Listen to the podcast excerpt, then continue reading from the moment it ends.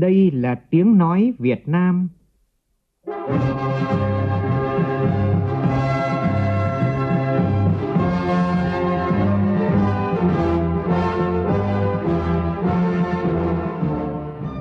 Việt Nam. Là tiếng nói Việt Nam phát thanh từ Hà Nội, thủ đô nước Cộng hòa xã hội chủ nghĩa Việt Nam.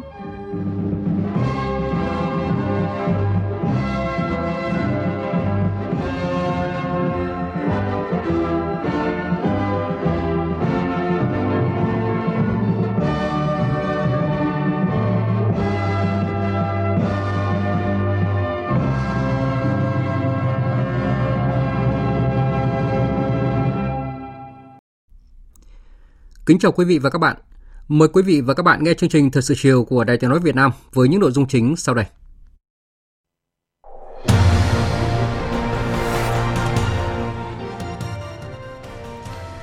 Thủ tướng Phạm Minh Chính dự và phát biểu tại hội nghị thượng đỉnh tham vọng khí hậu và hội nghị cấp cao của Liên Hợp Quốc về sẵn sàng ứng phó phòng chống đại dịch, kêu gọi cộng đồng quốc tế nỗ lực để thế hệ tương lai không phải chịu thảm họa và dịch bệnh. Chủ tịch Quốc hội Vương Đình Huệ và Chủ tịch Quốc hội Bangladesh thống nhất một số định hướng lớn nhằm đưa quan hệ hợp tác hai nước lên một tầm cao mới. Ủy ban Kiểm tra Trung ương họp kỳ thứ ba mươi hai đề nghị Bộ Chính trị, Ban Bí thư xem xét thi hành kỷ luật Ban Thường vụ Tỉnh ủy Quảng Ninh và một số cá nhân. Trong phần tin quốc tế, Tổng thư ký Liên Hợp Quốc Antonio Guterres kêu gọi các nước nỗ lực ngăn chặn leo thang căng thẳng Nga-Ukraine. Cục Dự trữ Liên bang Mỹ quyết định giữ nguyên lãi suất cơ bản ở mức năm phẩy hai mươi lăm đến năm phẩy năm phần trăm.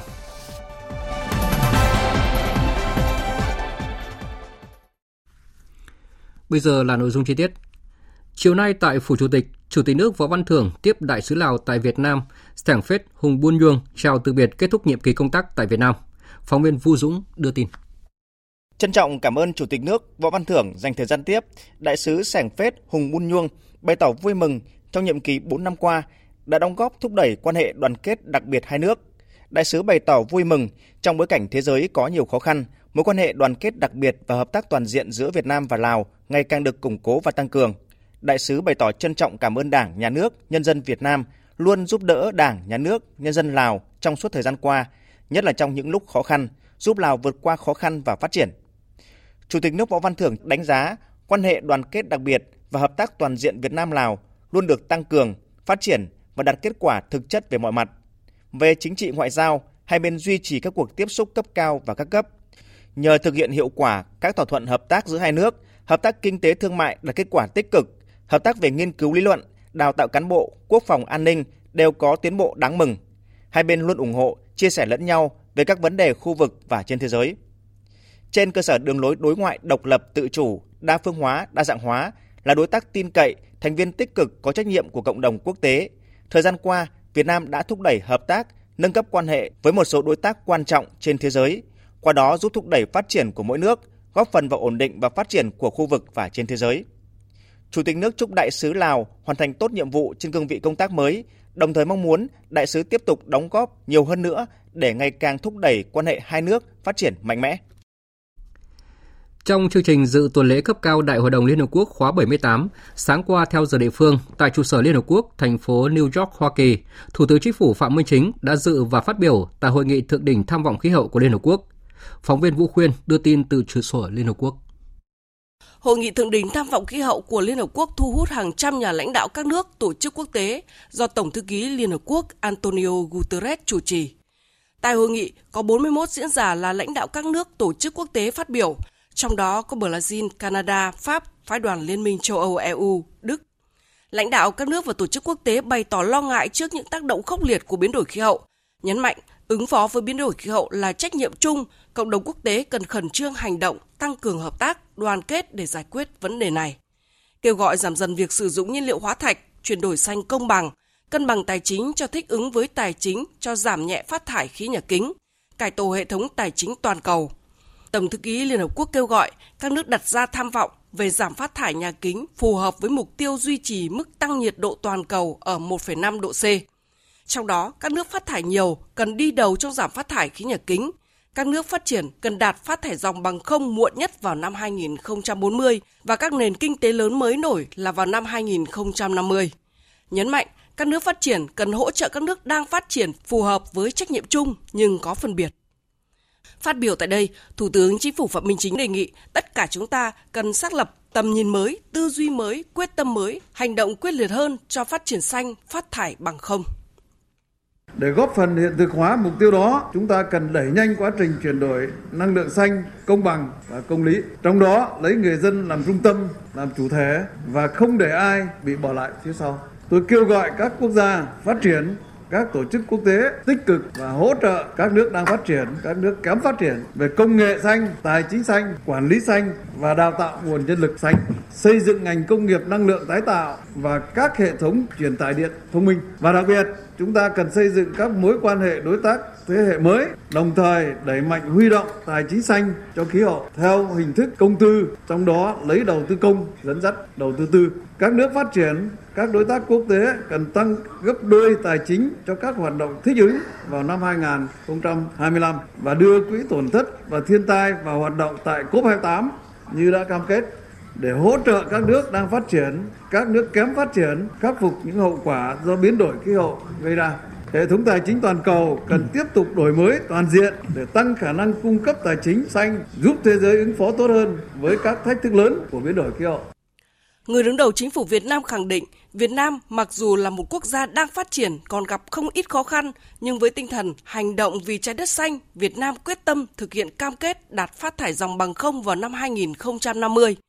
Ông cũng kêu gọi quốc tế hãy vì tương lai xanh của cả nhân loại cùng nâng cao nhận thức hành động quyết liệt và chia sẻ trách nhiệm hơn nữa. Mặc dù là một quốc gia đang phát triển còn gặp không ít khó khăn, nhưng với tinh thần hành động vì trái đất xanh, Việt Nam quyết tâm thực hiện cam kết đạt phát thải ròng bằng không vào năm hai nghìn không trăm năm mươi. Việt Nam là một trong ba mươi nước nộp bản đóng góp do quốc gia tự quyết định en đê xê và là một trong ba quốc gia đang phát triển đầu tiên tham gia quan hệ đối tác về chuyển đổi năng lượng công bằng dét tê pê. Với sự đồng hành, hỗ trợ đầy đủ của cộng đồng quốc tế, chúng tôi sẽ có thể phấn đấu giảm nhanh lượng phát thải khí nhà kính đến bốn mươi ba phẩy năm phần trăm vào năm hai nghìn không trăm ba mươi và đạt tỷ lệ năng lượng tái tạo hơn bảy mươi phần trăm vào năm hai nghìn không trăm năm mươi. Việt Nam đang cùng các đối tác quốc tế xây dựng kế hoạch huy động nguồn lực để công bố tại cốp hai mươi tám, đồng thời mong muốn đưa mô hình quan hệ đối tác này trở thành hình mẫu, góp phần thúc đẩy xu hướng chuyển đổi năng lượng công bằng trên toàn cầu. Vì tương lai xanh của cả nhân loại, chúng ta hãy nâng cao nhận thức, chung tay hành động quyết liệt và sẻ chia trách nhiệm hơn nữa. Xin trân trọng cảm ơn. Cùng ngày, dự và phát biểu tại hội nghị cấp cao của Liên Hợp Quốc về sẵn sàng ứng phó và phòng chống đại dịch, Thủ tướng Phạm Minh Chính kêu gọi cộng đồng quốc tế nỗ lực để thế hệ tương lai không phải chịu thảm họa đại dịch. Phóng viên Vũ Khuyên tiếp tục đưa tin.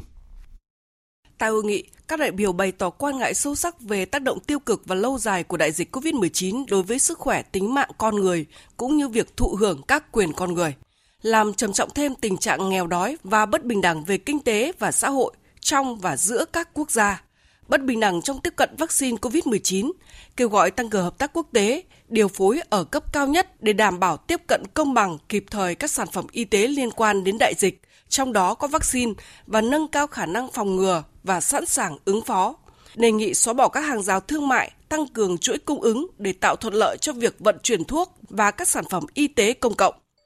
Khẳng định các quốc gia có vai trò và trách nhiệm chính trong quyết định việc phòng ngừa và sẵn sàng ứng phó với đại dịch phù hợp với bối cảnh và ưu tiên của quốc gia. Phát biểu tại hội nghị, Thủ tướng Chính phủ Phạm Minh Chính nhấn mạnh những hậu quả hết sức nặng nề của đại dịch và kêu gọi cộng đồng quốc tế nỗ lực hành động để thế hệ tương lai không phải chịu thảm họa đại dịch, có cách tiếp cận và cách giải pháp mang tính toàn cầu và toàn dân. Thủ tướng đề nghị ưu tiên tăng cường khả năng tiếp cận vaccine kịp thời và bình đẳng, năng lực điều trị, dự báo, công nghệ an toàn hiệu quả, ý thức của người dân, đẩy mạnh chuyển giao công nghệ, nâng cao năng lực sản xuất vaccine, thuốc điều trị và hỗ trợ tài chính hiệu quả cho các nước đang phát triển, kém phát triển. Thủ tướng cho rằng cần tập trung nâng cao ở năng lực y tế cơ sở, y tế dự phòng, coi đây là nhiệm vụ cấp thiết của từng quốc gia và của hợp tác quốc tế. Đồng thời, cần đề cao chủ nghĩa đa phương, đoàn kết toàn cầu, đoàn kết toàn dân và sự nỗ lực của mọi quốc gia trong phòng chống dịch bệnh. Nêu bật nỗ lực của Việt Nam chung tay cùng cộng đồng quốc tế chia sẻ thông tin, kinh nghiệm kịp thời, hiệu quả để ứng phó và phòng chống dịch bệnh, Thủ tướng khẳng định Việt Nam ủng hộ kêu gọi của cộng đồng quốc tế đồng ý đưa an ninh y tế toàn cầu thành một ưu tiên trong chương trình nghị sự để sớm ngăn ngừa, chuẩn bị sẵn sàng và ứng phó hiệu quả với các loại dịch bệnh. Với tinh thần chăm sóc bảo vệ sức khỏe tính mạng của người dân là trên hết, trước hết để phát triển bền vững và không để ai bị bỏ lại phía sau. Nhân dịp này, thay mặt nhà nước và nhân dân Việt Nam, tôi đánh giá cao và trân trọng cảm ơn các nước, bạn bè, các tổ chức quốc tế, trong đó có Tổ chức Y tế Thế giới, đã hợp tác và hỗ trợ hiệu quả Việt Nam, đặc biệt là trong chống đại dịch cô vít mười chín. Mặc dù còn nhiều khó khăn, Việt Nam luôn nỗ lực chung tay cùng cộng đồng quốc tế, chia sẻ kinh nghiệm, chia sẻ thông tin bằng các hình thức linh hoạt, kịp thời, hiệu quả trong ứng phó và phòng chống đại dịch. Việt Nam ủng hộ kêu gọi cộng đồng quốc tế đồng ý đưa an ninh y tế toàn cầu thành một ưu tiên trong chương trình nghị sự của Liên Hợp Quốc để sớm ngăn ngừa, chuẩn bị sẵn sàng và ứng phó hiệu quả với các loại bệnh dịch, dịch bệnh. Với tinh thần chăm sóc và bảo vệ sức khỏe tính mạng của người dân là trên hết, trước hết để phát triển bền vững và không để ai bị bỏ lại phía sau. Việc triệu tập hội nghị cấp cao lần này là sáng kiến của Việt Nam, phối hợp cùng với một số nước chủ chốt đưa ra và được Đại hội đồng Liên Hợp Quốc nhất trí hồi tháng chín năm hai nghìn không trăm hai mươi hai, với mục đích đề ra các giải pháp hiệu quả để khắc phục các thiếu sót ở cấp quốc gia, khu vực và toàn cầu trong việc chuẩn bị, phòng ngừa, phát hiện và ứng phó với các tình huống y tế khẩn cấp. Việt Nam là quốc gia khởi xướng đề xuất và Đại hội đồng Liên Hợp Quốc năm hai nghìn không trăm hai mươi đã đồng thuận lấy ngày hai mươi bảy tháng mười hai hàng năm là ngày quốc tế về chuẩn bị sẵn sàng ứng phó với dịch bệnh. Nhân dịp tham dự phiên thảo luận chung cấp cao Đại hội đồng Liên Hợp Quốc tại New York, Hoa Kỳ, chiều qua theo giờ địa phương, Thủ tướng Phạm Minh Chính đã gặp Chủ tịch Đại hội đồng Liên Hợp Quốc khóa bảy mươi tám Dennis Francis. Thủ tướng Phạm Minh Chính khẳng định, Việt Nam coi trọng và ủng hộ vai trò trung tâm của Liên Hợp Quốc trong hệ thống quản trị toàn cầu, nhằm ứng phó với các thách thức chung hết sức to lớn hiện nay, và Việt Nam cam kết sẽ đóng góp tích cực vào các ưu tiên lớn của Đại hội đồng khóa bảy mươi tám, trong đó có củng cố hòa bình thông qua tăng cường lòng tin, thúc đẩy hợp tác, giảm căng thẳng giữa các nước lớn, thúc đẩy đoàn kết, chủ nghĩa đa phương, cải tổ thể chế tài chính quốc tế theo hướng công bằng hơn, quyết tâm thực hiện hóa các mục tiêu phát triển bền vững vì lợi ích chung của người dân và không ai không bỏ lại ai ở phía sau. Chủ tịch Đại hội đồng Liên Hợp Quốc Dennis Francis đánh giá cao quan hệ Liên Hợp Quốc Việt Nam và cho rằng Việt Nam có nhiều thành tựu về đưa người dân thoát nghèo và phát triển đất nước, có thể chia sẻ với thế giới, cùng thúc đẩy hợp tác thực hiện các mục tiêu phát triển bền vững, ứng phó biến đổi khí hậu, an ninh lương thực. Chủ tịch Đại hội đồng nhất trí sẽ hợp tác cùng Việt Nam để thúc đẩy tuân thủ hiến chương Liên Hợp Quốc, luật pháp quốc tế và chủ nghĩa đa phương. Cũng chiều qua theo giờ địa phương, Thủ tướng Phạm Minh Chính đã gặp Bí thư thứ nhất Chủ tịch Cuba Miguel Díaz-Canel. Thủ tướng Chính phủ Phạm Minh Chính khẳng định, Đảng, Nhà nước, Chính phủ, Quốc hội và nhân dân Việt Nam luôn coi trọng, gìn giữ và quyết tâm làm sâu sắc hơn nữa mối quan hệ truyền thống đoàn kết và hợp tác toàn diện Việt Nam-Cuba, sát cánh ủng hộ sự nghiệp cách mạng chính nghĩa của nhân dân Cuba. Thủ tướng khẳng định lại lập trường nhất quán của Việt Nam không ủng hộ và yêu cầu dỡ bỏ các biện pháp cấm vận đơn phương đối với Cuba. Chúc mừng Cuba tổ chức thành công hội nghị thượng đỉnh nhóm G bảy mươi bảy và Trung Quốc vừa qua tại La Habana. Thủ tướng cho rằng hai bên cần tiếp tục hợp tác chặt chẽ để tăng cường quan hệ thương mại, đầu tư, đưa quan hệ kinh tế tương xứng với quan hệ chính trị tốt đẹp giữa hai nước, đúng theo tinh thần chỉ đạo và mong muốn của lãnh đạo Đảng, Nhà nước hai bên. Chủ tịch Miguel Díaz-Canel khẳng định, quan hệ Cuba-Việt Nam là biểu tượng cao đẹp về tình đồng chí, tình hữu nghị gắn bó, được Chủ tịch Fidel Castro, Chủ tịch Hồ Chí Minh và các thế hệ lãnh đạo hai nước dày công vun đắp qua nhiều thời kỳ. Chủ tịch Miguel Díaz-Canel cho biết sẽ chỉ đạo cho các bộ ngành phối hợp chặt chẽ hơn nữa với Việt Nam để thúc đẩy quan hệ kinh tế, đầu tư, thương mại, nhất là hợp tác nông nghiệp, đảm bảo an ninh lương thực. Đồng thời, phối hợp tổ chức tốt các hoạt động kỷ niệm năm mươi năm chuyến thăm của lãnh tụ Fidel Castro tới vùng giải phóng miền Nam Việt Nam vào tháng chín năm một nghìn chín trăm bảy mươi ba. Cũng tại New York, Thủ tướng Phạm Minh Chính đã có cuộc gặp Thủ tướng Thái Lan Thavisin, Tổng thống Romania Klaus Iohannis, Tổng thống Slovenia Nataša Picpusa, Tổng thống Phần Lan Sauli Niinisto và Tổng thống Ba Lan Duda.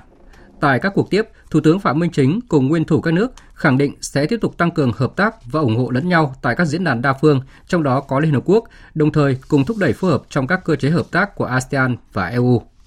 Trước đó, tiếp Bộ trưởng Tài chính Hoa Kỳ Janet Yellen và Cố vấn An ninh Quốc gia Hoa Kỳ Jake Sullivan, Thủ tướng Phạm Minh Chính khẳng định Việt Nam coi Hoa Kỳ là một trong những đối tác quan trọng hàng đầu, sẵn sàng cùng Hoa Kỳ tiếp tục thúc đẩy quan hệ phát triển sâu rộng, ổn định và thực chất.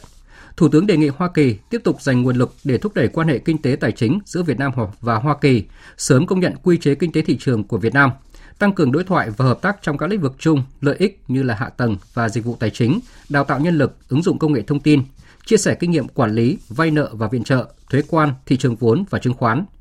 Phía Hoa Kỳ hạn chế các biện pháp phòng vệ thương mại đối với các mặt hàng dệt may, da giày, đồ gỗ và đặc biệt là nông sản, nguồn sống của nông dân Việt Nam.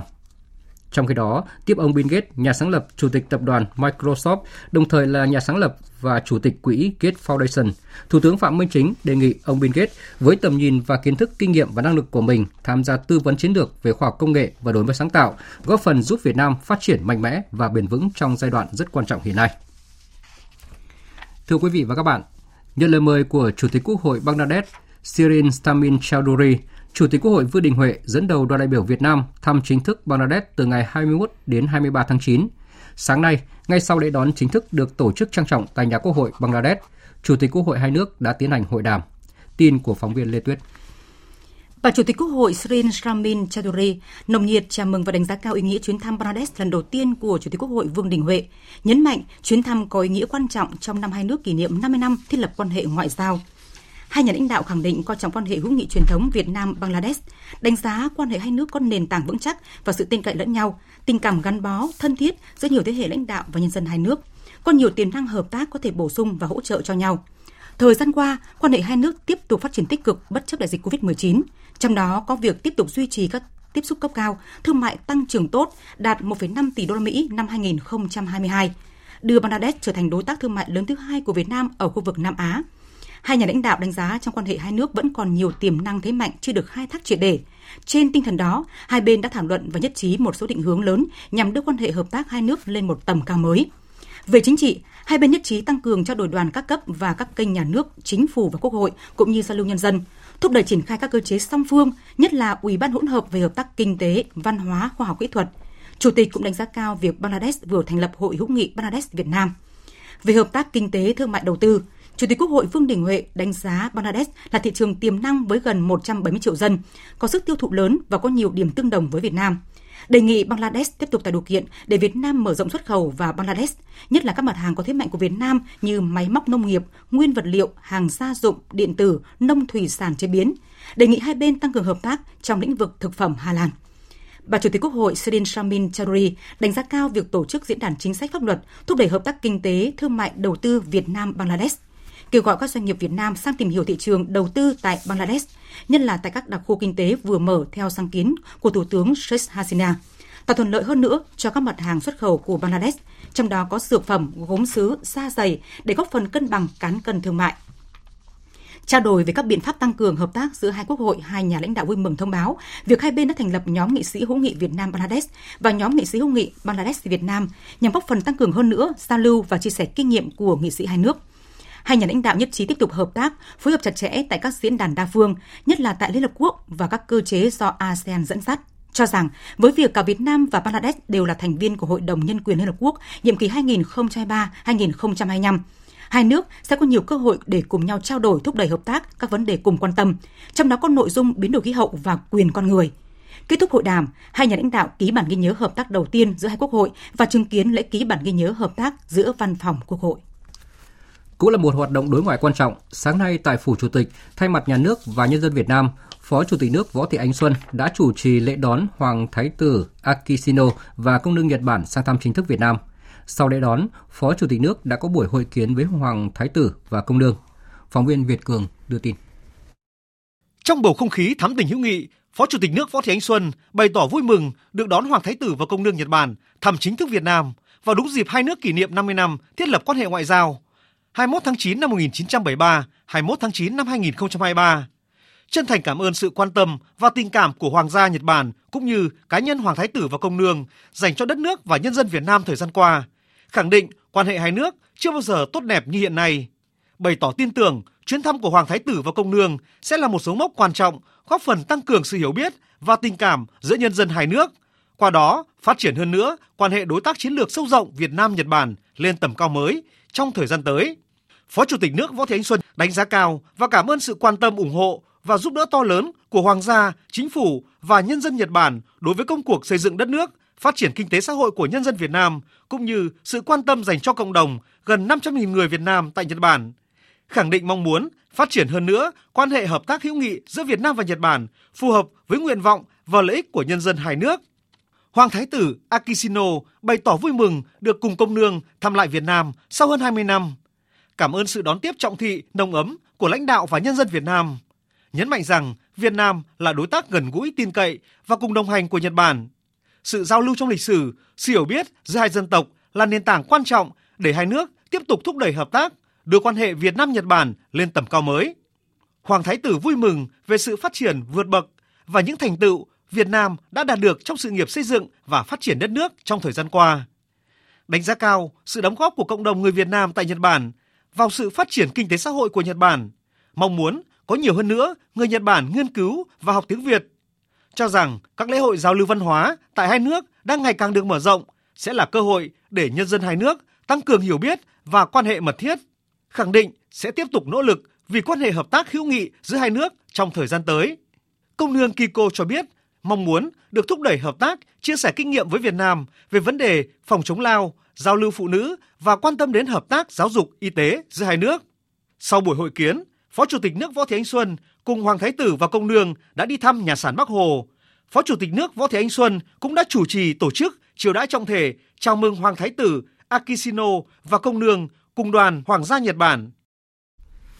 Chiều nay tại Hà Nội, đồng chí Trần Tuấn Anh, Ủy viên Bộ Chính trị, Trưởng ban Kinh tế Trung ương tiếp ông Agustin Castel, Tổng giám đốc Ngân hàng Thanh toán Quốc tế.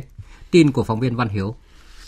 Đồng chí Trần Tuấn Anh đánh giá cao vai trò của Ngân hàng Thanh toán Quốc tế là tổ chức tài chính tiền tệ hàng đầu trên thế giới, có vai trò lớn trong việc kết nối các cơ quan quản lý tiền tệ, ngân hàng thế giới trong các sáng kiến công nghệ mới. Đề nghị Ngân hàng Thanh toán Quốc tế tiếp tục nâng cao vai trò của mình trong phát triển cơ sở hạ tầng thanh toán tài chính ở khu vực châu Á, trong đó có Việt Nam, giúp các nước nhanh chóng tiếp cận với các công nghệ mới, đảm bảo thanh toán trôi chảy giữa các quốc gia và vùng lãnh thổ, bảo vệ an toàn an ninh mạng và hệ thống tài chính toàn cầu.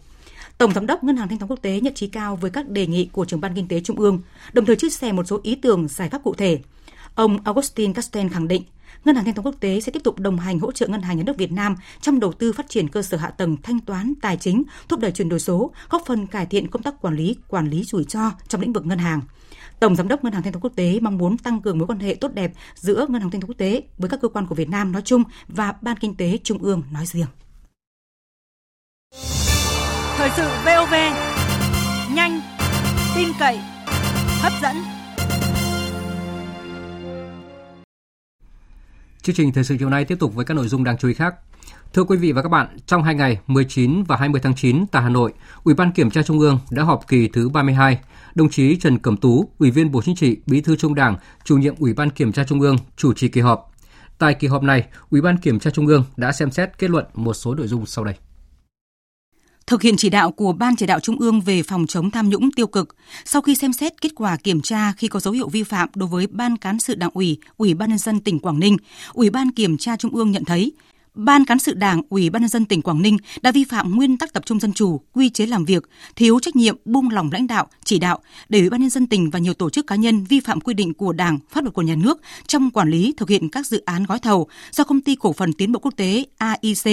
các công ty trong hệ sinh thái A I C và Công ty Cổ phần Tập đoàn F L C thực hiện, nhiều tổ chức đảng, đảng viên bị xử lý kỷ luật. Những vi phạm nêu trên đã gây hậu quả rất nghiêm trọng, thiệt hại và nguy cơ thiệt hại lãng phí lớn tiền tài sản của nhà nước, gây dư luận xấu trong xã hội, ảnh hưởng đến uy tín của tổ chức đảng và chính quyền địa phương đến mức phải xem xét xử lý kỷ luật. Trách nhiệm đối với những vi phạm khuyết điểm nêu trên thuộc về Ban Cán sự Đảng, Ủy ban nhân dân tỉnh Quảng Ninh các nhiệm kỳ hai nghìn không trăm mười một đến hai nghìn không trăm mười sáu, hai nghìn không trăm mười sáu đến hai nghìn không trăm hai mươi mốt và các ông Nguyễn Văn Đọc, nguyên Bí thư Tỉnh ủy, Bí thư Đảng đoàn, Chủ tịch Hội đồng nhân dân tỉnh, Bí thư Ban Cán sự Đảng, Chủ tịch Ủy ban nhân dân tỉnh, Nguyễn Đức Long, nguyên Phó Bí thư Tỉnh ủy, Bí thư Đảng đoàn, Chủ tịch Hội đồng nhân dân tỉnh, Bí thư Ban Cán sự Đảng, Chủ tịch Ủy ban nhân dân tỉnh. Các ông Đỗ Thông, Đặng Huy Hậu, Nguyễn Văn Thành, nguyên Ủy viên Ban Thường vụ Tỉnh ủy, Phó Chủ tịch Ủy ban nhân dân tỉnh. Đỗ Văn Lực, nguyên Ủy viên Ban Thường vụ Tỉnh ủy, Giám đốc Công an tỉnh. Vũ Xuân Diện, Ủy viên Ban Thường vụ Tỉnh ủy, Trưởng ban Nội chính Tỉnh ủy. Vũ Văn Diện, Ủy viên Ban Thường vụ Tỉnh ủy, Phó Chủ tịch Ủy ban nhân dân tỉnh. Bà Vũ Thị Thu Thủy, nguyên Tỉnh ủy viên, Phó Chủ tịch Ủy ban nhân dân tỉnh. Các ông Trần Văn Hùng, Trần Đức Lâm, Nguyễn Văn Minh, nguyên Tỉnh ủy viên, Giám đốc Sở Kế hoạch và Đầu tư. Nguyễn Ngọc Thu, nguyên Tỉnh ủy viên, Giám đốc Sở Tài nguyên và Môi trường. Nguyễn Mạnh Cường, nguyên Tỉnh ủy viên, Giám đốc Sở Xây dựng. Hoàng Quang Hải, Tỉnh ủy viên, Giám đốc Sở Giao thông Vận tải. Nguyễn Mạnh Tuấn, tỉnh ủy viên, giám đốc Sở Xây dựng; Cao Ngọc Tuấn, tỉnh ủy viên, cục trưởng Cục Thuế; Nguyễn Mạnh Cường, Phó Bí thư Thành ủy, Chủ tịch Ủy ban nhân dân thành phố Cẩm Phả, nguyên giám đốc Ban quản lý dự án các công trình dân dụng và công nghiệp tỉnh Quảng Ninh.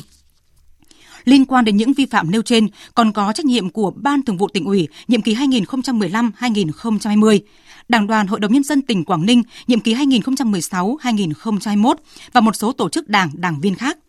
Xét nội dung, tính chất, mức độ hậu quả, nguyên nhân vi phạm, căn cứ quy định của Đảng, Ủy ban Kiểm tra Trung ương quyết định thi hành kỷ luật bằng hình thức cảnh cáo đối với Ban Cán sự Đảng, Ủy ban nhân dân tỉnh Quảng Ninh các nhiệm kỳ hai nghìn không trăm mười một đến hai nghìn không trăm mười sáu, hai nghìn không trăm mười sáu đến hai nghìn không trăm hai mươi mốt và các ông Đỗ Thông, Nguyễn Văn Thành, Đỗ Văn Lực, Nguyễn Văn Minh, Trần Đức Lâm, Nguyễn Mạnh Cường, nguyên tỉnh ủy viên, giám đốc Sở Xây dựng; Nguyễn Mạnh Cường, Phó Bí thư Thành ủy, Chủ tịch Ủy ban nhân dân thành phố Cẩm Phả, nguyên giám đốc Ban quản lý các dự án các công trình dân dụng và công nghiệp tỉnh Quảng Ninh. Khiển trách Đảng đoàn Hội đồng nhân dân tỉnh Quảng Ninh nhiệm kỳ hai nghìn không trăm mười sáu đến hai nghìn không trăm hai mươi mốt và các ông Vũ Văn Diện, Hoàng Quang Hải, Cao Ngọc Tuấn, Nguyễn Mạnh Tuấn. Ủy ban Kiểm tra Trung ương đề nghị Bộ Chính trị, Ban Bí thư xem xét thi hành kỷ luật Ban Thường vụ Tỉnh ủy Quảng Ninh nhiệm kỳ hai nghìn không trăm mười lăm đến hai nghìn không trăm hai mươi và các ông Nguyễn Văn Đọc, Nguyễn Đức Long, Đặng Huy Hậu, Vũ Xuân Diện, Nguyễn Ngọc Thu, Trần Văn Hùng và bà Vũ Thị Thu Thủy. Ủy ban Kiểm tra Trung ương yêu cầu Ban Thường vụ Tỉnh ủy Quảng Ninh ban hành quyết định thi hành kỷ luật mười bốn tổ chức đảng và mười đảng viên có liên quan theo kết luận của Ủy ban Kiểm tra Trung ương. Cũng tại kỳ họp, sau khi xem xét kết quả kiểm tra việc thực hiện nhiệm vụ kiểm tra giám sát thi hành kỷ luật Đảng đối với Ban Thường vụ Tỉnh ủy và Ủy ban Kiểm tra Tỉnh ủy, kiểm tra việc kê khai tài sản thu nhập đối với các đồng chí cán bộ thuộc diện Trung ương quản lý tại các tỉnh Ninh Thuận, Hậu Giang, Ủy ban Kiểm tra Trung ương nhận thấy, bên cạnh những ưu điểm là cơ bản, các tổ chức đảng, đảng viên được kiểm tra còn có một số vi phạm, khuyết điểm trong lãnh đạo, chỉ đạo, tổ chức thực hiện nhiệm vụ kiểm tra giám sát thi hành kỷ luật Đảng, trong quản lý sử dụng tài chính, tài sản của Đảng và kê khai tài sản thu nhập. Ủy ban Kiểm tra Trung ương yêu cầu các tổ chức đảng và đảng viên được kiểm tra, kiểm điểm nghiêm túc, rút kinh nghiệm, khắc phục kịp thời những vi phạm, khuyết điểm đã được chỉ ra, phát huy ưu điểm, tăng cường lãnh đạo chỉ đạo các cấp ủy, các tổ chức đảng. Ủy ban Kiểm tra các cấp thực hiện kiểm tra giám sát, trọng tâm là kiểm tra các biểu hiện suy thoái về tư tưởng chính trị, đạo đức, lối sống, thực hiện quy định về những điều đảng viên không được làm, trách nhiệm nêu gương, công tác cán bộ, quản lý, sử dụng đất đai, tài nguyên, khoáng sản, mua sắm, trang thiết bị, thực hiện các dự án đầu tư và những vấn đề nổi cộm bức xúc trong xã hội. Cũng tại kỳ họp này, Ủy ban Kiểm tra Trung ương đã xem xét giải quyết tố cáo một tổ chức đảng và hai đảng viên, giải quyết khiếu nại kỷ luật đảng bốn trường hợp và xem xét quyết định một số nội dung quan trọng khác. Hôm nay, Ủy viên Bộ Chính trị, Phó Chủ tịch Thường trực Quốc hội Trần Thanh Mẫn, trưởng đoàn kiểm tra của Bộ Chính trị đã làm việc với Ban Thường vụ Tỉnh ủy Hà Giang về kết quả kiểm tra việc lãnh đạo, chỉ đạo và tổ chức thực hiện công tác cán bộ theo tinh thần nghị quyết Đại hội mười ba của Đảng và nghị quyết số hai mươi sáu năm hai nghìn không trăm mười tám của Ban Chấp hành Trung ương Đảng khóa mười hai về tập trung xây dựng đội ngũ cán bộ các cấp, nhất là cấp chiến lược, đủ phẩm chất, năng lực và uy tín, ngang tầm nhiệm vụ. Phóng viên Lại Hoa đưa tin. Đoàn công tác đề nghị Ban Thường vụ Tỉnh ủy Hà Giang tiếp tục rà soát, sửa đổi, bổ sung, hoàn thiện các quy chế, hướng dẫn về công tác cán bộ, đảm bảo quán triệt, cập nhật, cụ thể hóa đầy đủ các văn bản của Trung ương và phù hợp với đặc điểm tình hình, thực tiễn của địa phương. Đoàn công tác và địa phương thống nhất đề xuất kiến nghị Bộ Chính trị, Ban Bí thư có quy định rõ hơn về công tác luân chuyển, bố trí cán bộ không là người địa phương, nhất là đối với khu vực miền núi, vùng đồng bào dân tộc thiểu số, có chính sách thu hút cán bộ, công chức, viên chức, có cơ chế đảm bảo cơ cấu cán bộ trẻ, cán bộ nữ, cán bộ người dân tộc thiểu số, việc bình xét, đánh giá cán bộ cuối năm, kịp thời khắc phục những hạn chế, khuyết điểm trong lãnh đạo, chỉ đạo, tổ chức thực hiện công tác cán bộ nhằm thực hiện thắng lợi các mục tiêu, nhiệm vụ nghị quyết Đại hội Đảng bộ tỉnh Hà Giang lần thứ mười bảy và Đại hội đại biểu toàn quốc lần thứ mười ba của Đảng.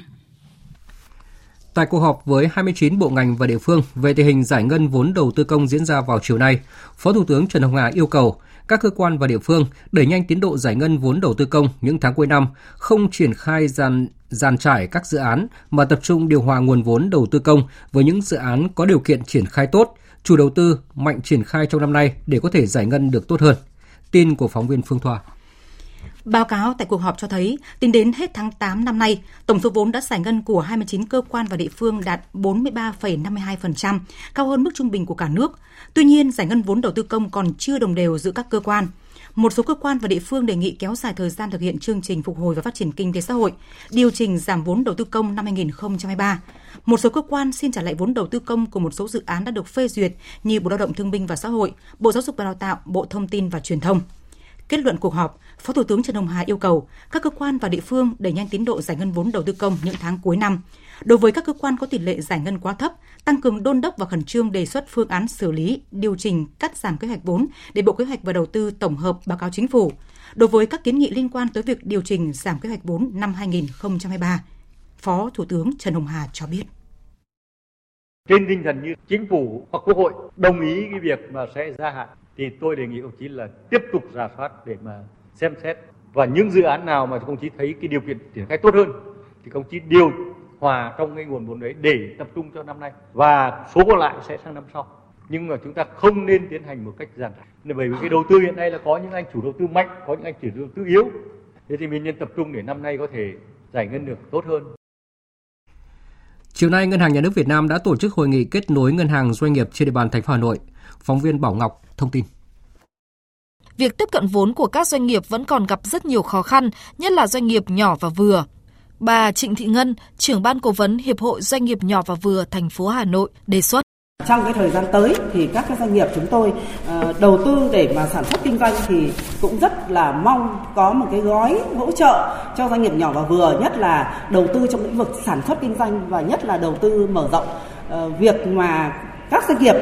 đầu tư thì trong sản xuất thì nó sẽ phải lãi suất hạ, nhất là đầu tư chiều sâu. Thế nên là muốn đầu tư máy móc, đổi mới thiết bị để mà làm sao nâng cao cái chất lượng của sản phẩm để cạnh tranh được với các nước trong khu vực. Để góp phần đẩy mạnh sản xuất kinh doanh trên địa bàn thành phố Hà Nội, bên cạnh các giải pháp của các bộ ngành địa phương, trong thời gian tới, ngành ngân hàng cho biết tiếp tục tích cực triển khai các giải pháp ngân hàng, tín dụng cho khu vực. Ông Nguyễn Thành Nam, Giám đốc Ngân hàng em bê chi nhánh Điện Biên Phủ cho biết. Hiện nay đang có rất là nhiều những cái chương trình uh, áp dụng các gói lãi suất ưu đãi cho khách hàng. Thì hiện nay dao động trung bình từ năm phẩy tám cho đến sáu phẩy hai phần trăm uh, tùy từng uh, khách hàng và xếp hạng tín nhiệm của khách hàng. Còn đối với chung dài hạn thì uh, uh, rơi vào tầm từ bảy phẩy tám cho đến tám phẩy hai phần trăm một năm, áp dụng cho các khách hàng khoản vay chung dài hạn tại ngân hàng. Uh, hiện nay thì tùy từng ngân hàng sẽ có những cái chính sách lãi suất ưu đãi cho những khách hàng truyền thống và khách hàng uy tín của mình. Sáng sớm nay, chuyến bay do hãng hàng không EstarJet của Hàn Quốc chở một trăm tám mươi hành khách cất cánh từ sân bay Incheon đã đến sân bay Đà Nẵng. Đây là chuyến bay đầu tiên của hãng hàng không EstarJet từ Hàn Quốc đến Đà Nẵng, được khai thác trở lại sau thời gian gián đoạn do đại dịch covid mười chín. Hiện tại, hãng hàng không EstarJet khai thác trở lại đường bay Đà Nẵng Incheon với tần suất mỗi ngày một chuyến. Hãng hàng không này dự kiến sẽ tăng chuyến bay vào cuối năm nay và đầu năm tới, với mong muốn là tăng trưởng và phát triển trở lại các chặng bay như trước đây. Giá xăng dầu được điều chỉnh tăng từ mười sáu giờ chiều nay, theo đó xăng e năm RON chín mươi hai tăng bảy trăm hai mươi sáu đồng một lít so với giá bán lẻ hiện hành, có mức bán là hai mươi tư nghìn một trăm chín mươi bảy đồng một lít. Xăng RON chín mươi lăm tăng tám trăm bảy mươi bảy đồng một lít, có giá hai mươi lăm nghìn bảy trăm bốn mươi tám đồng một lít. Trong khi mặt hàng dầu diesel được điều chỉnh tăng thêm năm trăm ba mươi chín đồng một lít, có giá bán là hai mươi ba nghìn năm trăm chín mươi tư đồng một lít. Dầu hỏa tăng sáu trăm hai mươi tám đồng một lít, có giá bán là hai mươi ba nghìn tám trăm mười sáu đồng một lít. Như vậy là so với thời điểm đầu năm, hiện giá xăng RON chín mươi hai đã tăng khoảng ba nghìn ba trăm đồng một lít, giá xăng RON chín mươi lăm tăng khoảng ba nghìn bốn trăm đồng một lít. Theo diễn biến về giá vàng trong nước thì tính tới sáng nay, giá vàng đang neo ở mức cao, trong khi giá vàng thế giới có biến động theo hướng có tăng có giảm. Vậy thì đâu là nguyên nhân dẫn tới những biến động này và diễn biến giá vàng trong nước và quốc tế tiếp tục diễn biến như thế nào trong thời gian tới? Phóng viên Hà Nho phỏng vấn chuyên gia tài chính tiến sĩ Đinh Trọng Thịnh về nội dung này. Mời quý vị và các bạn cùng nghe. Thưa ông, trong nước giá vàng đang có những cái biến động thì theo ông là do những cái nguyên nhân nào ạ? Trong cái thời gian gần đây, cái giá vàng trong nước nó tăng rất cao. Mặc dù giá vàng trên thế giới ấy, thì nó có lên có xuống nhưng về cơ bản là nó vẫn ổn định trong cái mốc từ khoảng một nghìn chín trăm ba mươi đến hai nghìn đô la một ounce. Tuy nhiên, giá vàng trong nước cái thời gian gần đây lại tăng rất cao. Lý do là vì phía Cục Dự trữ Liên bang Mỹ Fed nâng cái lãi suất lên năm phẩy hai mươi lăm đến năm phẩy năm phần trăm, cao nhất trong vòng hai mươi hai năm vừa qua. Và từ đó làm cho giá trị đồng đô la Mỹ tăng cao. Và vì thế từ đầu năm đến nay giá vàng của Mỹ nó có lên có xuống nhưng về cơ bản là xuống. Còn ở Việt Nam ấy, thì chúng ta lại thấy rằng là theo các nhà đầu tư tài chính thì người ta sẽ đánh giá rằng đồng đô la Mỹ lên giá và đồng Việt Nam mất giá. Người ta mua đô la Mỹ vào, làm cho cái tỷ giá giữa đô la Mỹ với Việt Nam đồng thay đổi. Thêm nữa thì người ta sợ rằng đồng Việt Nam mất giá, người ta đã đưa giá vàng cao và thậm chí nhiều cái nhà đầu tư thì lại bỏ tiền mua vàng để mà coi là nơi trú ẩn. Và vì thế cho nên cung cầu thay đổi, cầu nhiều hơn, cung thì vẫn vậy, từ đó làm cho giá vàng tăng cao. Với mục tiêu là ổn định kinh tế vĩ mô, hiện nay lãi suất các ngân hàng thì đều đã giảm xuống. Vậy thì theo ông là những cái điều hành chính sách vĩ mô như vậy thì sẽ tác động chung như thế nào tới các cái thị trường tài chính, trong đó thì có thị trường vàng? Chúng ta điều chỉnh hạ cái lãi suất ấy, nó là một quyết định đúng đắn của ngân hàng nhà nước và chính phủ, để từ đó đảm bảo cân đối giữa cái lạm phát chúng ta tương đối thấp trong nhiều năm gần đây và chúng ta ổn định tỷ giá đồng Việt Nam với đồng đô la Mỹ trong vài năm gần đây. Cho nên từ nay đến cuối năm ấy, ngân hàng nhà nước Việt Nam sẽ tiếp tục giữ ổn định tỷ giá giữa đồng Việt Nam với đô la Mỹ. Như vậy có nghĩa là đồng Việt Nam chúng ta vẫn tiếp tục ổn định, và vì thế cho nên trong một cái thời gian rất ngắn tới đây, tỷ giá giữa Việt Nam đồng với đô la Mỹ nó lại quay về cái mức dưới hai mươi bốn nghìn. Từ đó giá vàng cũng sẽ quay về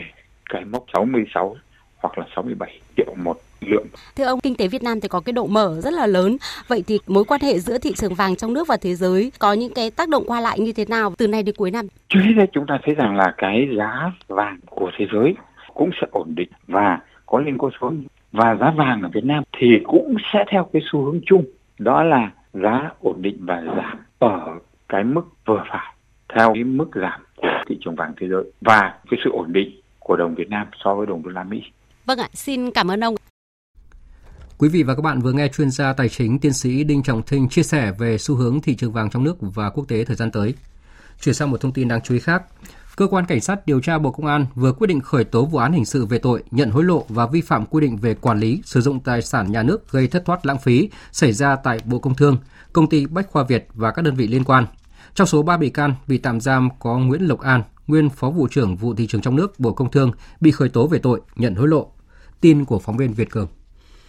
Căn cứ kết quả điều tra, Cơ quan Cảnh sát điều tra Bộ Công an đã khởi tố vụ án hình sự nhận hối lộ, vi phạm quy định về quản lý sử dụng tài sản nhà nước gây thất thoát lãng phí xảy ra tại Bộ Công Thương, công ty Bách Khoa Việt và các đơn vị liên quan. Đồng thời, ra quyết định khởi tố bị can, lệnh bắt bị can để tạm giam đối với Nguyễn Lộc An, sinh năm một chín sáu lăm, chuyên viên Vụ Thị trường trong nước Bộ Công Thương, nguyên Phó Vụ trưởng Vụ Thị trường trong nước Bộ Công Thương về tội nhận hối lộ; Trần Trắc Việt Đức, sinh năm một chín chín mươi, giám đốc công ty Bách Khoa Việt; Đỗ Thị Tuyết Nga, sinh năm một chín bảy chín, kế toán trưởng công ty Bách Khoa Việt về tội vi phạm quy định về quản lý sử dụng tài sản nhà nước gây thất thoát lãng phí.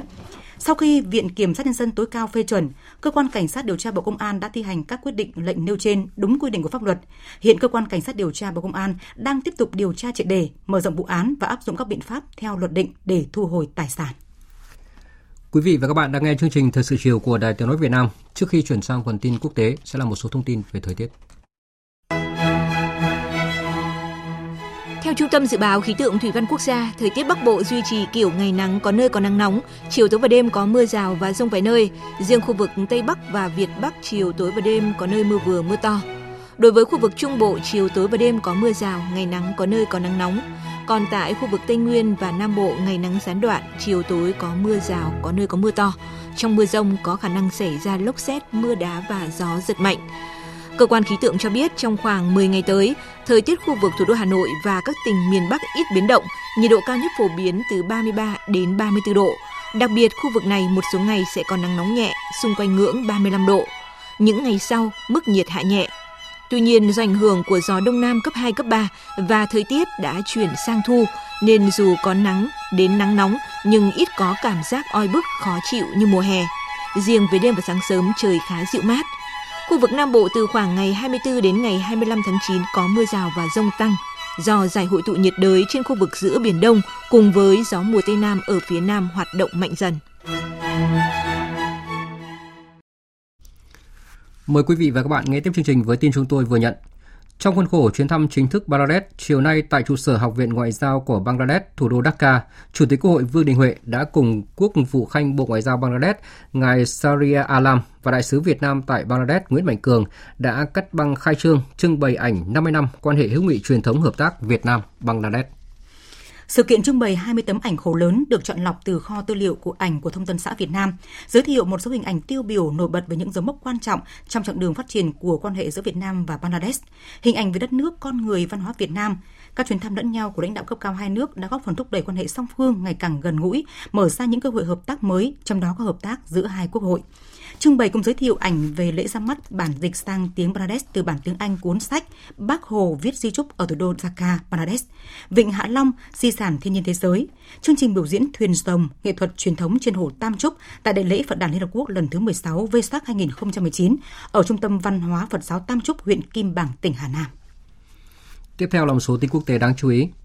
Tổng thư ký Liên Hợp Quốc Antonio Guterres hôm nay đã kêu gọi nỗ lực từ tất cả các bên nhằm ngăn chặn căng thẳng Nga-Ukraine leo thang hơn nữa.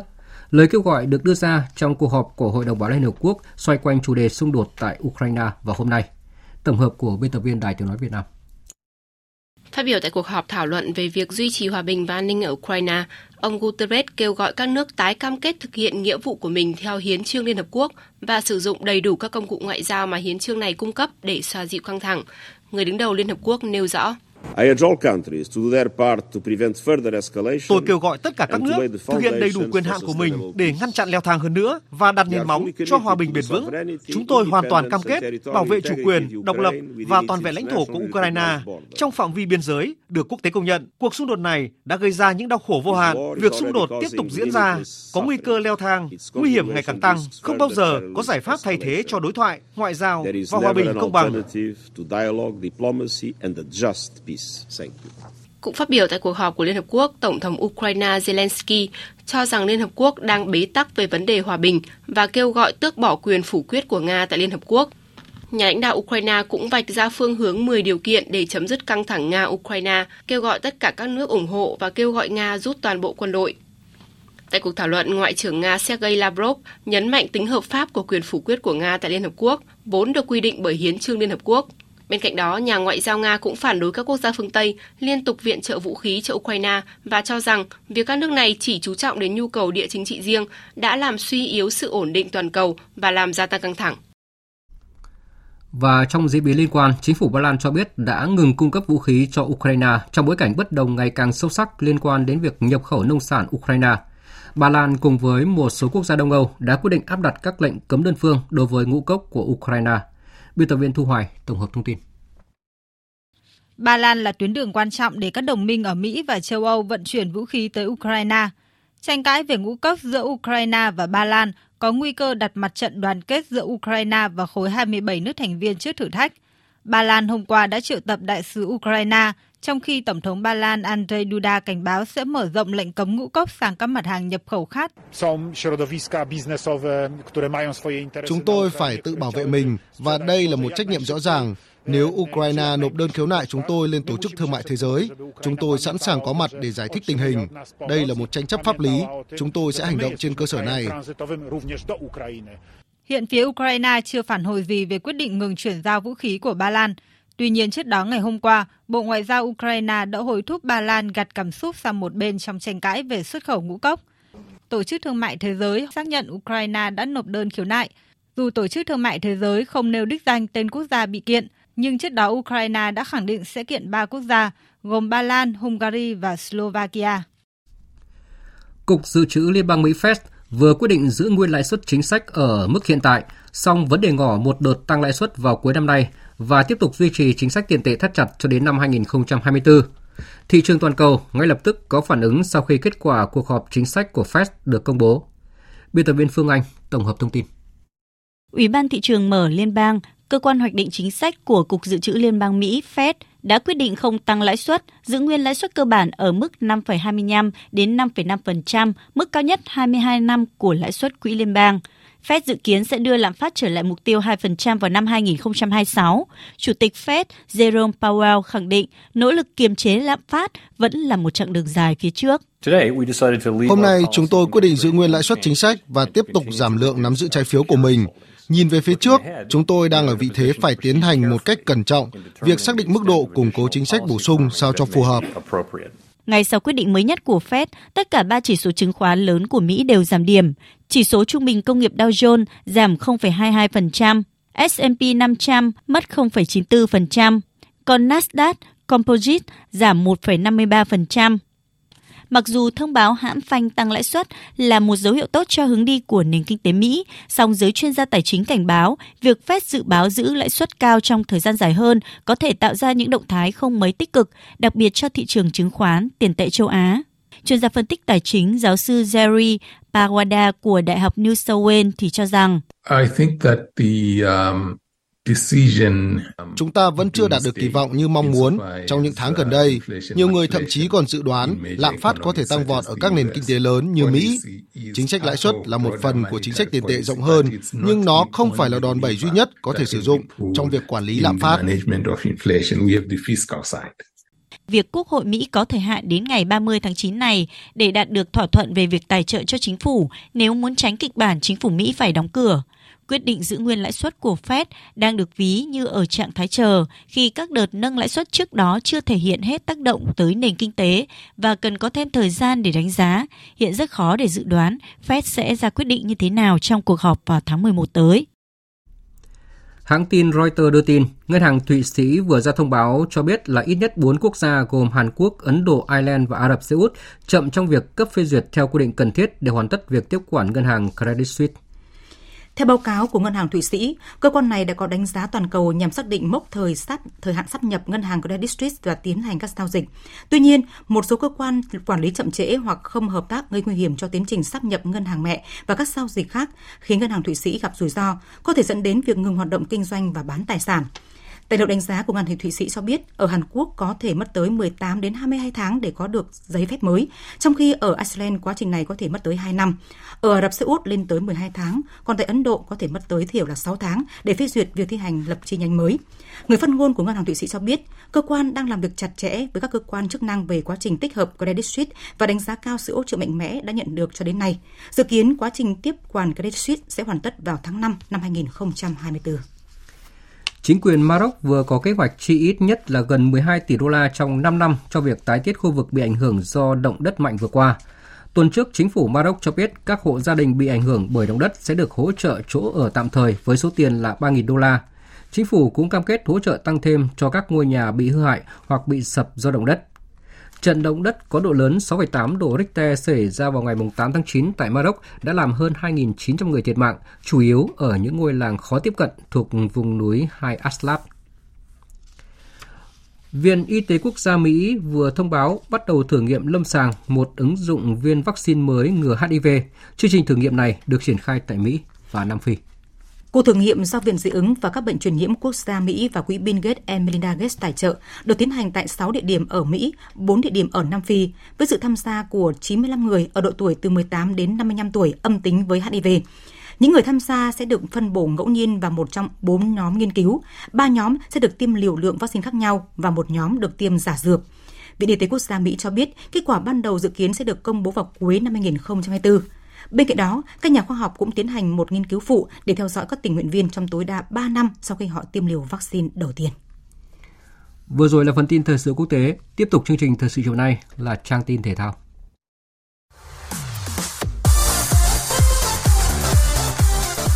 Nhật ký a sê an mười chín. Nhật ký a sê an mười chín.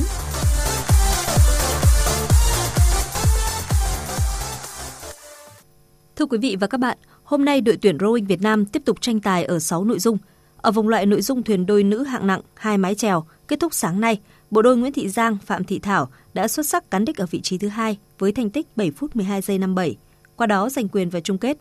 Còn trong ngày hôm qua, đội tuyển rowing nước ta đã thi đấu khá thành công khi giành vé vào chung kết ở bốn trên sáu nội dung. Phần thi chung kết tranh huy chương sẽ diễn ra vào ngày hai mươi tư tháng chín. Tại a sê an mười chín, đội tuyển bắn súng Việt Nam tham dự với hai mươi hai vận động viên. Trước thềm đại hội, đội đã có chuyến tập huấn dài ngày tại Hàn Quốc. Bắn súng là một trong những môn được kỳ vọng sẽ giành huy chương vàng tại đấu trường thể thao danh giá nhất châu lục. Các xạ thủ Việt Nam tham gia tranh tài ở mười tám trên ba mươi nội dung, trong đó hy vọng được đặt nhiều vào các nội dung của nữ. Huấn luyện viên Trần Quốc Cường cho biết: Không phải mình thu vinh về đội súng ngắn nữ, hiện tại là đang có ba vận động viên, thành tích cũng khá là ổn định. Chúng tôi sẽ ít nhất là cũng phải hai người vào chung kết của cái nội dung mười mét và hai mươi lăm mét. Và tôi cũng hy vọng là đội súng ngắn nữ đến a sê an khởi sắc và sẽ có huy chương. Ngoài xạ thủ Trịnh Thu Vinh vừa giành vé đi dự Olympic Paris hai không hai tư, thì bắn súng nữ Việt Nam tại a sê an mười chín còn một vận động viên trẻ khác rất triển vọng là Nguyễn Thủy Trang. Hồi tháng ba năm nay, cô đã giành huy chương vàng nội dung mười mét súng ngắn hơi nữ tại Cúp Châu Á tổ chức ở Indonesia. Huấn luyện viên Trần Quốc Cường chia sẻ. Có thể là cái thành công đến em quá hơi sớm, tôi cũng có trao đổi với em là mình phải luôn luôn là từ vạch xuất phát chứ không bao giờ mình ở vạch đích cả, nên mình phải cố gắng hết sức. Thì tôi nghĩ là đến a sê an hy vọng là em sẽ có thể có huy chương ở cái nội dung hai mươi lăm mét. Theo lịch thi đấu, môn bắn súng a sê an mười chín sẽ diễn ra từ ngày hai mươi tư tháng chín đến ngày mùng một tháng mười. Còn đội tuyển thể dục dụng cụ Việt Nam tham dự a sê an với tổng cộng sáu vận động viên, trong đó đội nam chiếm tới năm vận động viên. Ngoài Lê Thanh Tùng thì bốn vận động viên còn lại là Nguyễn Văn Khánh Phong, Đặng Ngọc Xuân Thiện, Trịnh Hải Khang, Phạm Phước Hiếu đều là những gương mặt trẻ và có lần đầu tiên tham dự một kỳ a sê an. Những vận động viên này đang được ban huấn luyện đặt nhiều kỳ vọng. Huấn luyện viên Bùi Trung Thiện, phụ trách môn thể dục, Cục Thể dục Thể thao cho biết. Chúng ta cũng có vận động viên trẻ cũng đáp ứng được gần như vận động viên Đinh Vương Thành. Do vậy lần này chúng ta sẽ trải nghiệm một số vận động viên trẻ. Đây là để chuẩn bị cho những cái kỳ SEA Games tới hoặc là những a sê an tới của môn thể dục. Trong khi đó, chỉ có một vận động viên nữ của đội tuyển thể dục dụng cụ Việt Nam tranh tài tại a sê an mười chín là Phạm Như Phương. Theo lịch, môn thi này khởi tranh vào ngày hai mươi tư tháng chín. Vào lúc mười chín giờ tối nay, câu lạc bộ Hải Phòng sẽ đá trận ra quân vòng bảng a ép xê Cup gặp đối thủ pê ét em Makassar của Indonesia trên sân Lạch Tray. Ngoài Hải Phòng và pê em Makassar, bảng H a ép xê Cup mùa này còn có sự góp mặt của hai đội bóng khác là Sabah Malaysia và Hungga United Singapore. Hải Phòng nằm ở bảng đấu không quá khó. Cả ba đối thủ được đánh giá là vừa tầm với đại diện V-League. Huấn luyện viên Chu Đình Nghiêm cho biết. Cái pha đây vừa rồi thì mất Triệu Hải Hưng, Phạm Trung Hiếu là hai cánh và tiền đạo u đê không thể thi đấu được và lại một cái chấn thương của Luka. Hải Huy thì không còn phải là người của đội bóng nữa rồi. Đó là cái rất khó khăn, nhưng mà chúng tôi cũng đã có những cái con bài dự bị để có thể thay thế vị trí đấy. Chắc chắn là Hải Phòng ra đấu trường châu lục thì cũng sẽ quyết tâm. Và cái mục tiêu đầu tiên là phải vượt qua vòng bảng.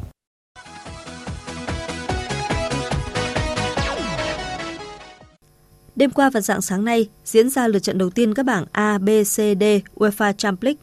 Trên sân Allianz Arena, chủ nhà Bayern Munich và đội khách Manchester United đã tạo ra màn rượt đuổi tỷ số hấp dẫn. Trong cuộc, đội bóng của nước Đức vượt qua đối thủ đến từ nước Anh với tỷ số bốn ba. Huấn luyện viên Thomas Tuchel bên phía Bayern Munich cho rằng đội bóng của ông xứng đáng giành chiến thắng. Chúng tôi vui khi đã giành được kết quả tốt. Chúng tôi chơi không thật sự tốt trong hiệp một nhưng vẫn ghi được hai bàn. Hiệp hai chúng tôi chơi tốt hơn.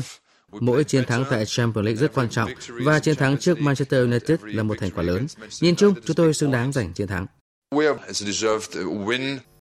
Trong khi đó, huấn luyện viên Erik ten Hag nói ông thất vọng vì trận thua này và đáng ra em u có thể giành được một điểm. Tôi rất thất vọng. Chúng tôi ghi được ba bàn ở Munich và đáng ra đã có ít nhất một điểm. Chúng tôi cần phải xem lại cách chơi của mình khi để họ ghi được những bàn thắng dễ dàng. Chúng tôi đã đối đầu tốt với một đối thủ hàng đầu như Bayern Munich. Họ đã giành chiến thắng, còn chúng tôi thì thiếu đi sự may mắn. Ở các trận đấu đáng chú ý khác, Arsenal thắng đậm pê ét vê Eindhoven bốn không, Real Madrid đánh bại Union Berlin một không, Napoli vượt qua ép xê Braga hai một, Inter Milan hòa Real Sociedad một đều. Sáng sáng mai, UEFA Europa League mùa giải hai không hai ba hai không hai tư chính thức khởi tranh với lượt trận đầu tiên của vòng bảng. Trong số này, đáng chú ý, Liverpool có chuyến làm khách trên sân của đại diện bóng đá Áo là câu lạc bộ Lens. Đương kim vô địch Europa Conference League West Ham tiếp đội bóng đến từ Serbia là Beka Topola tại sân London. Dự báo thời tiết.